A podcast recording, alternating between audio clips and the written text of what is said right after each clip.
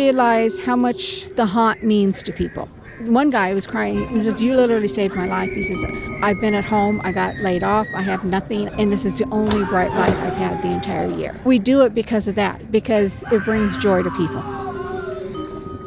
Rotten Apple 907 celebrated their 30th anniversary in 2021 with the theme Evil in the London Fog. For six nights, they welcomed over 4,000 guests and raised over $6,000 to volunteers of the Burbank Animal Shelter. This home haunt is a local legend and known for their attention to detail and outstanding sets. Coming up, I grabbed Diane Meyer to ask her how it felt to be back with a full walkthrough after having only a display in 2020. I visited during Haunters Night, which happened in November after the haunt had officially closed to the public. Yes, November 2021. As I mentioned, we're a little behind on some of the recordings, but that's okay. Here's Diane. In some ways, it's always a sad because you've worked so hard and it's time to tear it all down. But on the other hand, it's time to get my driveway back. How did you arrive at this year's theme? We came up with it several years ago. This has been in the plans for two or three years now.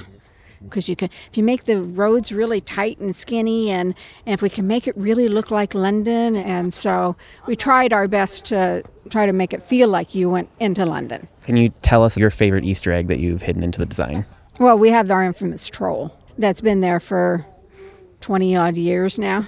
Back when we did yard displays, mm-hmm. every night we'd bring in the tombstones and all this. Well, one night we, actually, my daughter put a troll in there. It was a witch, and um, so she went and she put it in the graveyard, and we forgot it.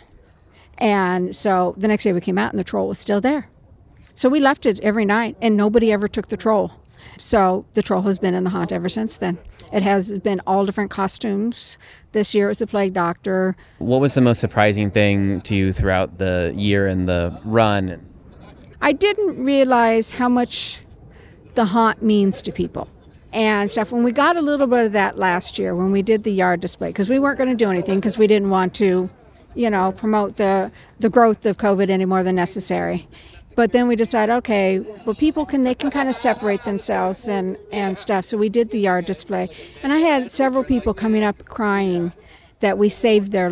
One guy was crying. He says, "You literally saved my life." He says, "I've been at home. I got laid off. I have nothing. I've had nothing in my life, and this is the only bright light I've had the entire year." I don't know how many people have come up and said, thank you for doing last year and thank you for doing it again because we didn't re- even they didn't realize how much it means to them. And that's one of the reasons why we do it. It costs us a lot of money to do it and we don't get any of the money. It all goes to charity. But we do it because of that because it brings joy to people. So you're already planning next year? Yes i mean it, you know the reality is yes we're getting older mm-hmm. and so we can only go as long as we have help and as long as we can get some people that can help us, you know, my husband's you know older and he can't move stuff as well as he used to. COVID took a toll on him, took a toll on me a little bit too.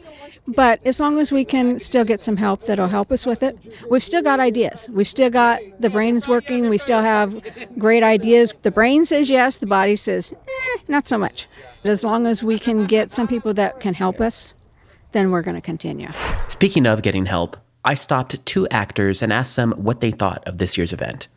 Here's the actor that played Jack the Ripper and the actress that played Mrs. Lovett. Oh, I'm I'm Jack the Ripper. This year it felt like it was more, you know.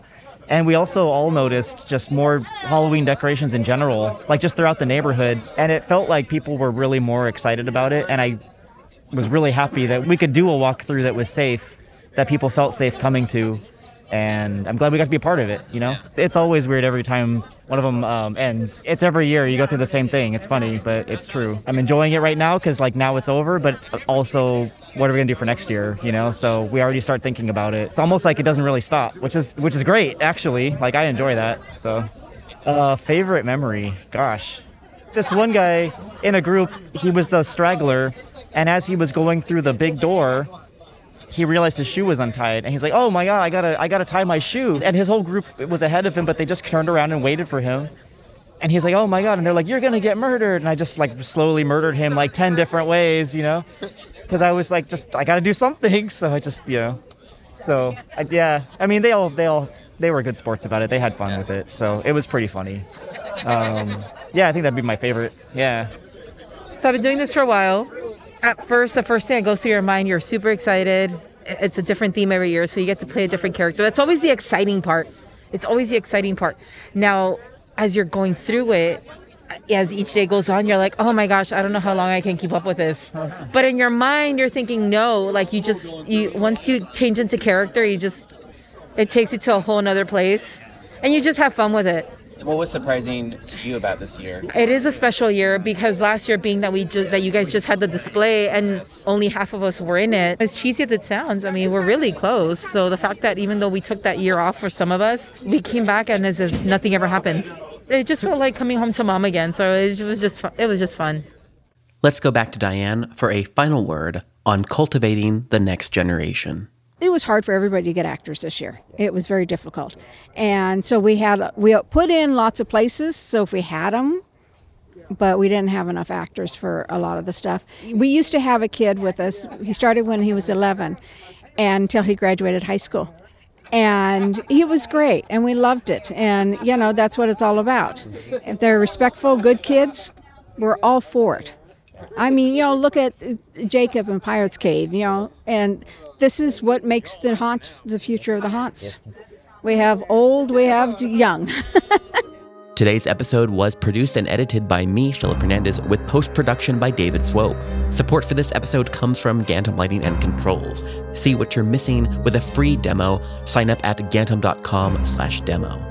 We release a free weekly industry newsletter. Sign up on our website or at the link in our show notes. The Haunted Attraction Network team includes Daryl Plunkey, Emily Louise Rua, Megan Spells, Gavin Burns, and Maximus Bryant. Our partner stations include A Scott in the Dark, Scare Track, The Scare Factor, and Haunt Topic Radio. Finally, please, please, please rate and subscribe to our show wherever you're listening. And until next time, Haunters, stay scary. This is a Haunted Attraction Network production.